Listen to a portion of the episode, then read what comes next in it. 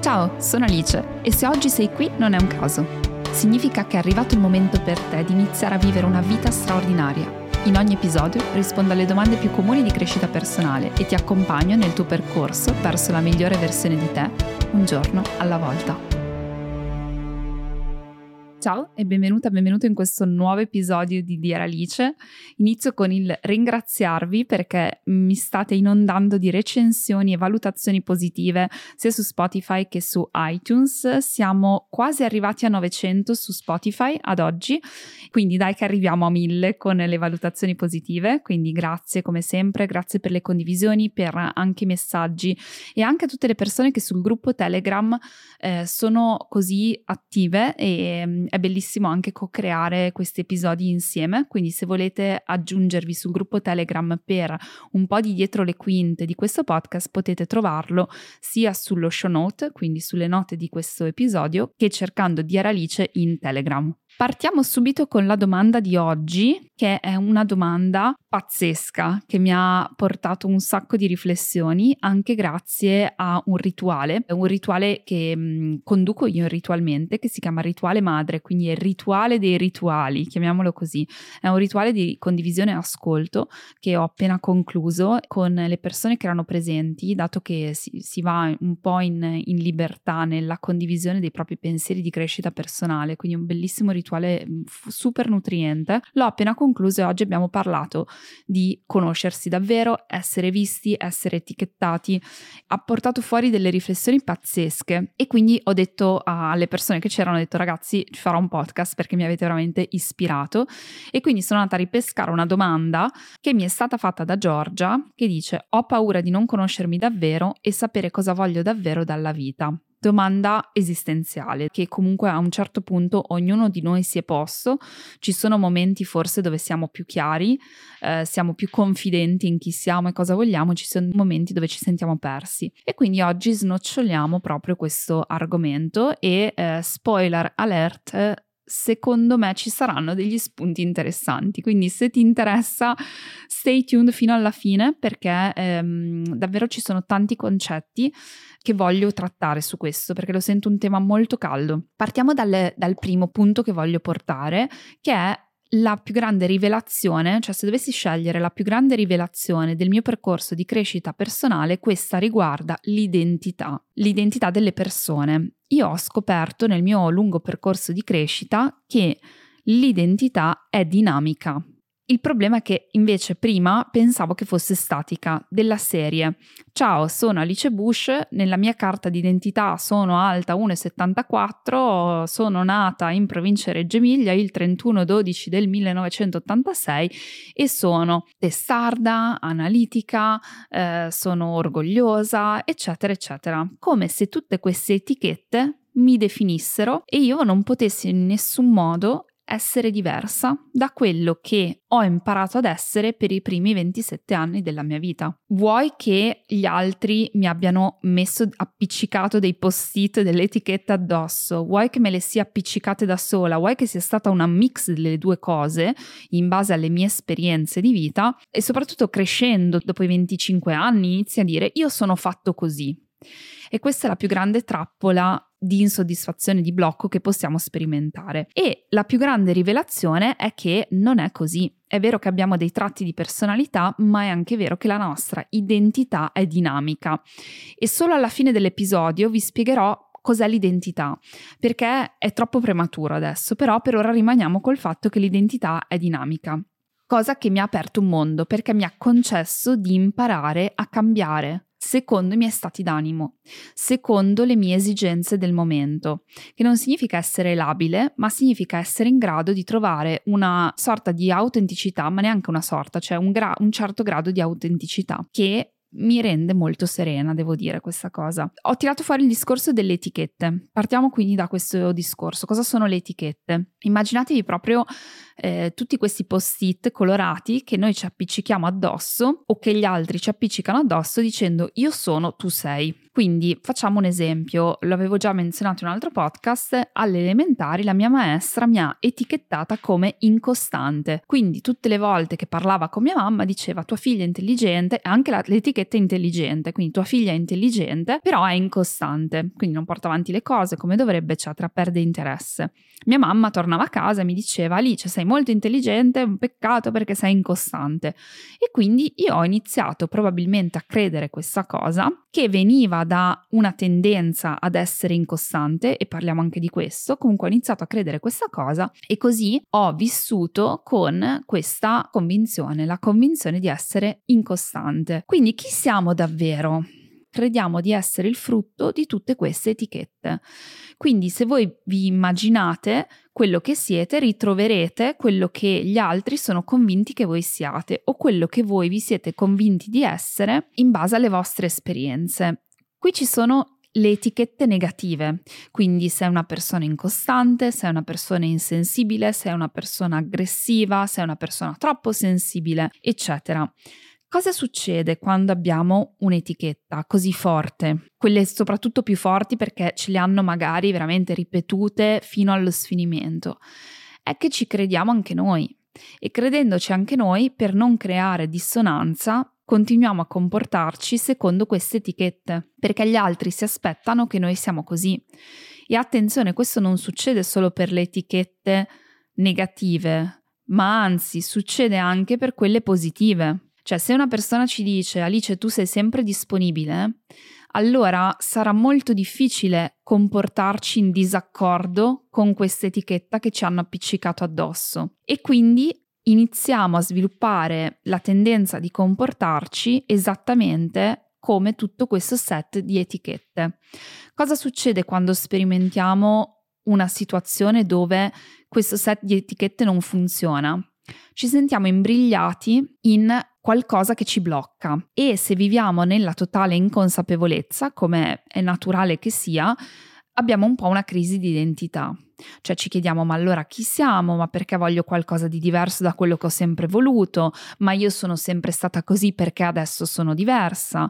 E qua nascono una serie di problematiche che sicuramente se stai ascoltando hai sperimentato, dove nella migliore delle ipotesi inizi un percorso di crescita personale e ne riesci a uscire guadagnando in consapevolezza e quindi concedendoti di cambiare. Nella peggiore delle ipotesi torni nelle tue etichette e ti obblighi ad essere tutte queste etichette e rimani bloccato nella staticità di quello che diciamo gli altri si aspettano da te e quindi anche tu stessa, tu stesso hai continuato ad aspettarti da te. Le etichette sono ancora più forti quando ci vengono appiccicate dalle figure di riferimento. Per questo in quanto figure di riferimento, se sei genitore, se sei insegnante, se sei un professionista che lavora ad esempio nella sanità, un medico, un terapeuta, um, un coach, un counselor, è ancora più importante non arrivare a apporre etichette alle persone che ti guardano come un'autorità, come un punto di riferimento. Per questo che io mi ricordo l'etichetta della mia insegnante di matematica o della mia insegnante di italiano, perché quelle figure hanno ancora più importanza perché in un determinato contesto quella figura ha potere quella figura è la figura di riferimento, quindi se lo sa lei, figurati cosa vuoi saperne tu di te stesso. E sono ancora più difficili poi da rimuovere queste etichette, quindi prova a pensarci, chi sei tu, cosa risponderesti? Risponderesti una serie di aggettivi che ti identificano e che per lo più qualcuno ti ha posto addosso. Quindi ad esempio io e Michael ci interroghiamo o cerchiamo di essere consapevoli, non siamo per niente perfetti, proprio per niente, sul fatto che quando parliamo dei nostri figli cerchiamo di non dare delle etichette.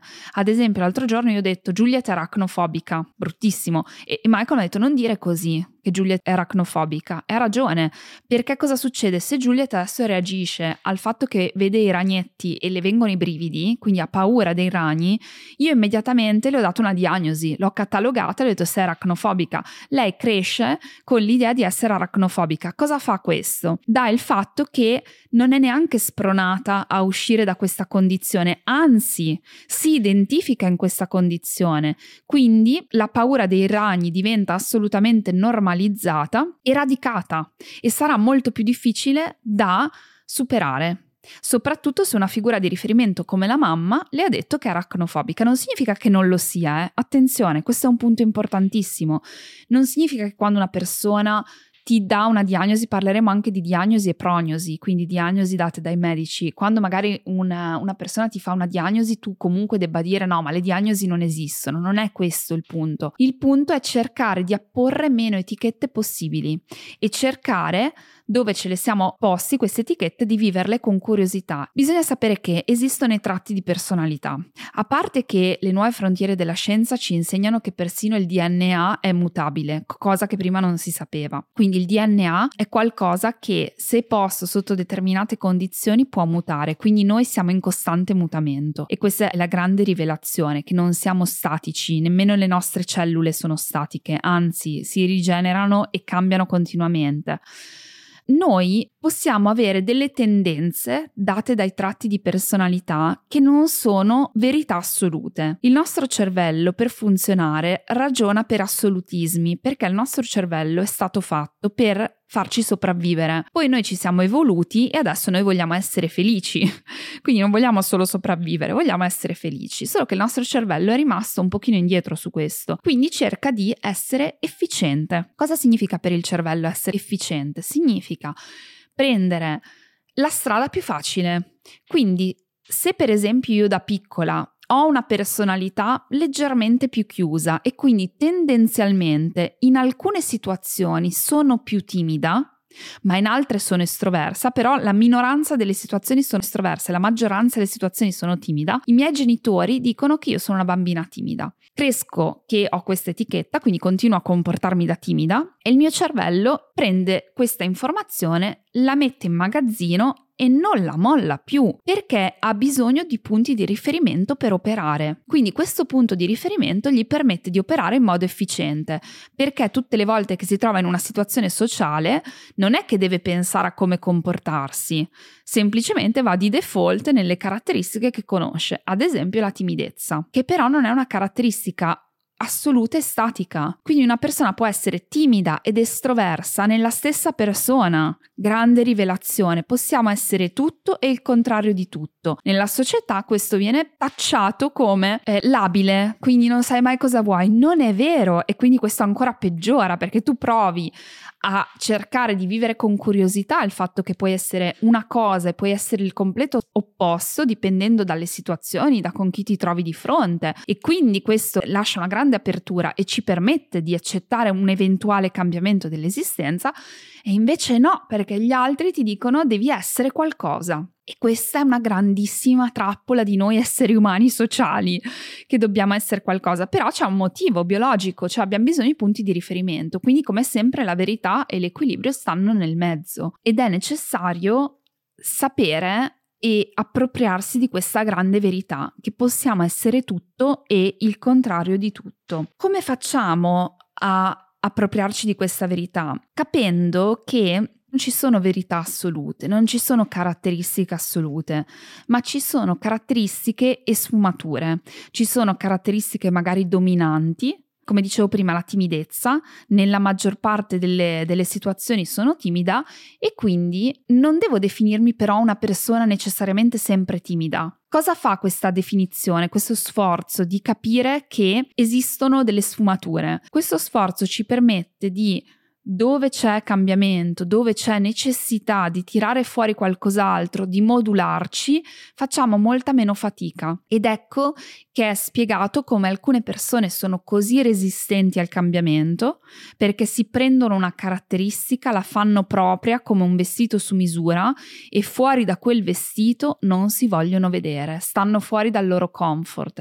E altre persone invece che dicono aspetta un attimo, sì, c'è la timidezza nel mio tratto caratteriale, nella mia personalità, però diciamo che se voglio essere un po' più estroversa, ci sono situazioni dove sono riuscita a essere un po' più estroversa. E così, nel momento in cui desidero un miglioramento, nel momento in cui dico, va bene, adesso mi sono lasciata col mio ragazzo, quindi devo uscire con nuove persone, devo uscire dalla mia zona di comfort, non è che mi blocco e dico, no, ma io sono timida, non ci riesco. Dico, io mi misuro sapendo che potrei avere difficoltà, però allo stesso tempo so che c'è una capacità per essere qualcos'altro diverso dalla timidezza. Siamo tutto noi, in percentuali diverse. E questo è fondamentale da capire, per attivare un cambiamento.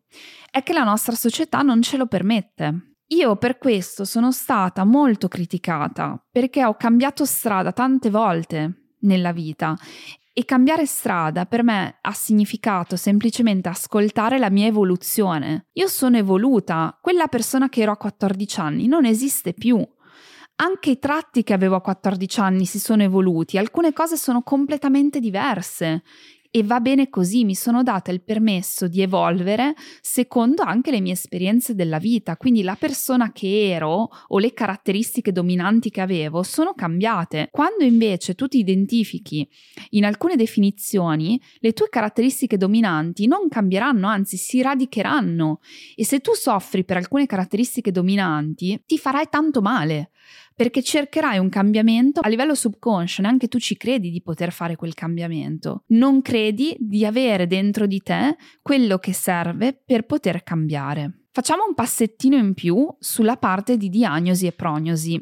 E questo è stato un po' un attivatore di questo discorso, perché su Instagram oggi ho condiviso una risposta eh, di una ragazza che mi diceva il mio psicoterapeuta mi dice che io sono bulimica e che soprattutto non guarirò mai dalla bulimia perché ormai ne soffro da vent'anni e il mio psicoterapeuta mi ha detto che tutte le vie d'uscita sono solamente dei palliativi. A me onestamente ha fatto venire un po' la pelle d'oca questa risposta che ho ricevuto a questa ragazza per diversi motivi. Il primo motivo è che il terapeuta è una figura di riferimento e credo che per utilizzare le parole sempre e mai debba veramente pesarle. Io non ho le competenze su quella situazione, su questa ragazza che il terapeuta chiaramente ha, perché ha fatto diverse sessioni, immagino. Quindi non voglio mettere in dubbio neanche la professionalità, però io voglio dire che in quel caso dire a una persona tu non ne uscirai mai, tu sei questo e mai ne uscirai, equivale a fare una condanna a morte, soprattutto se tu sei una figura di riferimento. Perché tutte le volte che questa persona metterà in atto un meccanismo per provare ad uscire da questa cosa qua, non ne uscirà. E cosa c'è nel terapeuta? C'è la diagnosi e la prognosi. La diagnosi è sei bulimica e va bene. La prognosi è non ne uscirai mai. Sapete che nel ramo oncologico negli ultimi anni c'è la tendenza a dare sempre meno le prognosi. Sapete perché? Sono stati fatti degli studi a livello mondiale con dei dati eh, estremamente, un numero di dati ingente, quindi statisticamente significativi, che hanno dimostrato che nel momento in cui un paziente oncologico riceve oltre alla diagnosi, cioè sei malato di questo, anche la prognosi, hai sei settimane di vita, se riceve la prognosi, tendenzialmente la maggior parte di questi casi, con una rilevanza statisticamente significativa, ha dimostrato di non arrivare neanche alle sei settimane quindi di mollare prima.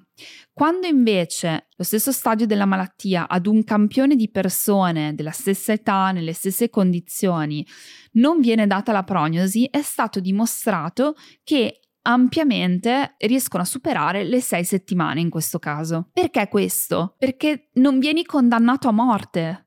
Perché un conto è dare una diagnosi, cioè tu hai questa cosa, un conto è dare una prognosi, cioè tu sei un numero che rientra in una media di casi che sono stati studiati rispetto a questa malattia e quindi mediamente ti dovrai comportare così. Sapete che la media è un dato che si dovrebbe prendere il meno possibile, perché la media non considera mai la varianza, cioè la variabilità di questa media, perché dire che, ad esempio, mediamente in un anno la temperatura dell'Italia è 13 gradi. Se io do solo questo dato, vi faccio questo esempio perché io con i dati ho una buona dimestichezza. Se io do solo questo dato a una persona che viene da Marte, che non sa neanche cosa siano le stagioni, ok? E dico persona da Marte, marziano, vai in Italia che mediamente in un anno si sono 12 gradi, il marziano si fa la valigia e cosa fa? Si porta dentro una giacchettina primaverile, ok? Una giacca di jeans, le, dei sandali, eccetera. Arriva il marziano in Italia al 15 gennaio e c'è meno 5. E il marziano dice: Ma ragazzi, ma cosa mi avete dato in questo dato? Perché la varianza è troppo ampia, perché esistono le stagioni, quindi la varianza significa dal dato più piccolo al dato più ampio e considerare le medie senza le varianze è qualcosa che se non è fatto bene può creare diversi problemi. Allora, il problema delle prognosi è proprio questo.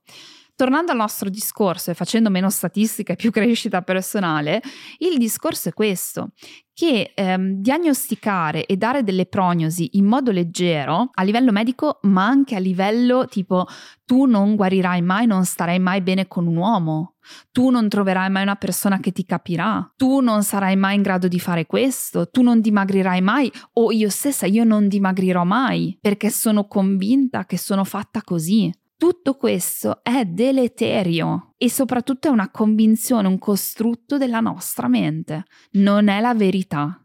La verità è che siamo tutto meno che statici, possiamo essere tutto al contrario di tutto.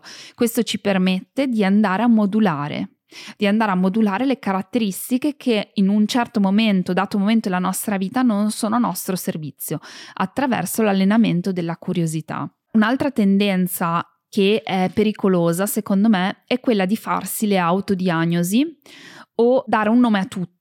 E su questo faccio un po' fatica a parlarne perché so che fa- scatenerò un po' un polverone, però questa è la mia opinione, quindi è solo mia, no, non è scientificamente provata. La mia opinione oggi è che tutto ha un nome. Appena hai un sintomo di qualcosa, sei depresso. Appena hai un rapporto conflittuale col cibo, hai un disturbo alimentare. Appena piangi eh, un po' di più, sei ipersensibile. Avete presente? Cioè io oggi veramente incontro le persone che mi dicono "Ciao, mi chiamo Pinco Pallo e sono questo, sono ipersensibile, sono depresso, sono questo. E non sempre è così. Non significa che le diagnosi non siano importanti, anzi, sono fondamentali. Ma noi, utenti, dobbiamo essere i primi responsabili di essere curiosi rispetto alla diagnosi. Cioè, se io vado da un medico, ad esempio un nutrizionista, e gli racconto per 15 minuti che spesso penso al cibo, che sono in un periodo di stress, che apro il frigo e mangio più del previsto e Detto questo, dopo 15 minuti il medico mi dà il pacchettino e mi dice questo è binge eating disorder. Io ho due scelte, o mi prendo questo e dico questa è la verità assoluta, oppure posso magari pensare, ma è davvero una patologia? Ha davvero questo nome? Quindi magari chiedere un secondo consulto se ho la sensazione che sia stato trattato in modo magari superficiale. Lo stesso accade quando è un amico o un'amica a dirti questo, quando è una persona dall'esterno. Ricordiamoci sempre che porsi una diagnosi addosso è una grande responsabilità. Quindi dire io sono questo e deve essere fatto con le pinze, non significa che nessuno lo sia. Andate a leggervi dei blog sulle cinque malattie mentali più eh, diffuse, ad esempio la depressione, ok, che viene considerata un disturbo.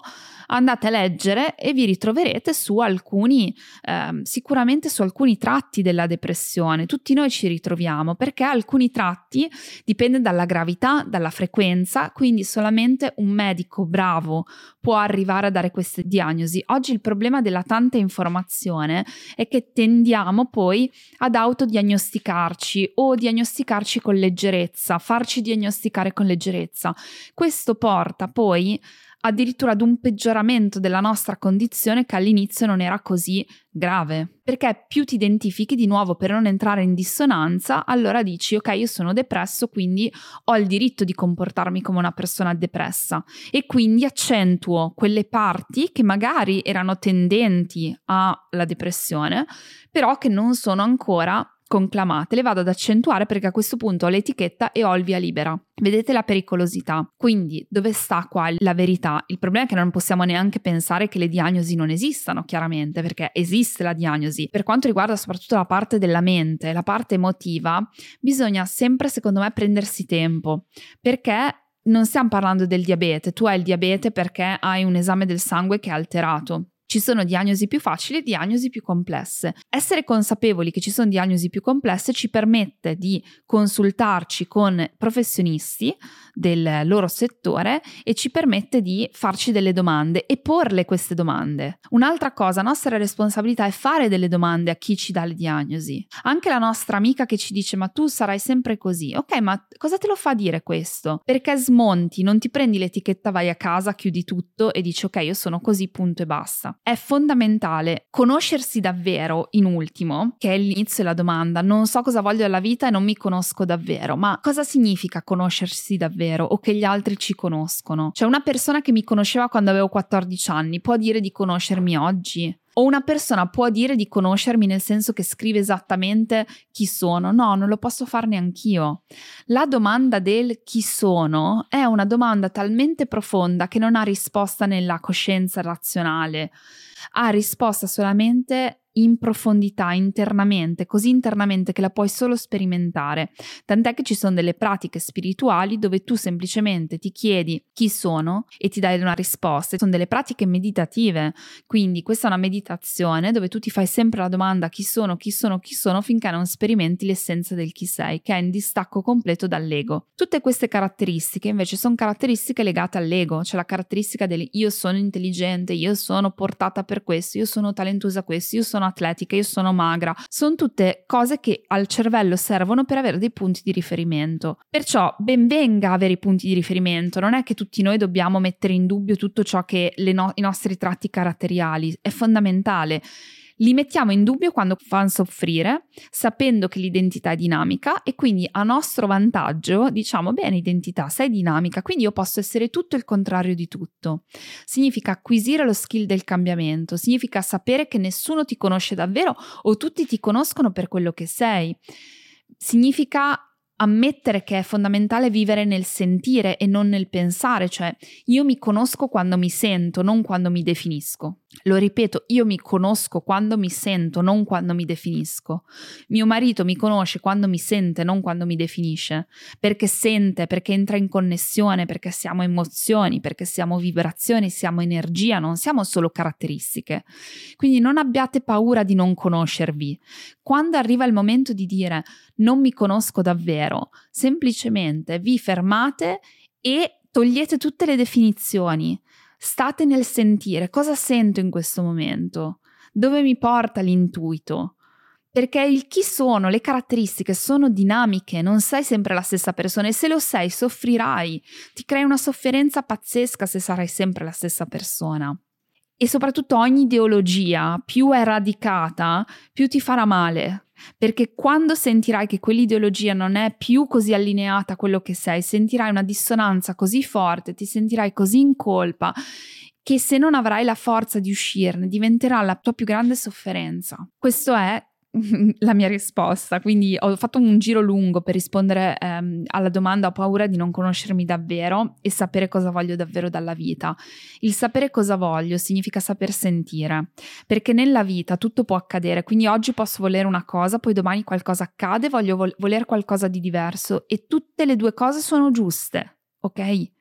Si chiama cambiamento, quello che noi abbiamo paura, quello che noi resistiamo, quello che noi non accettiamo che sia parte fondamentale di questo universo che è impermanente, è tutto impermanente, i nostri pensieri, le nostre emozioni, la vita, le persone accanto, le condizioni. Più non accettiamo questa impermanenza, più non siamo in grado di trovare la felicità. Io vi ringrazio per questo momento insieme, spero che vi sia piaciuto questo episodio, che vi abbia dato qualche spunto, anzi fatemi sapere su una storia su Instagram qual è stato lo spunto più importante che vi ha lasciato questo episodio. Io vi auguro una splendida giornata, serata, notte, in base a quando mi state ascoltando e noi ci sentiamo al prossimo episodio.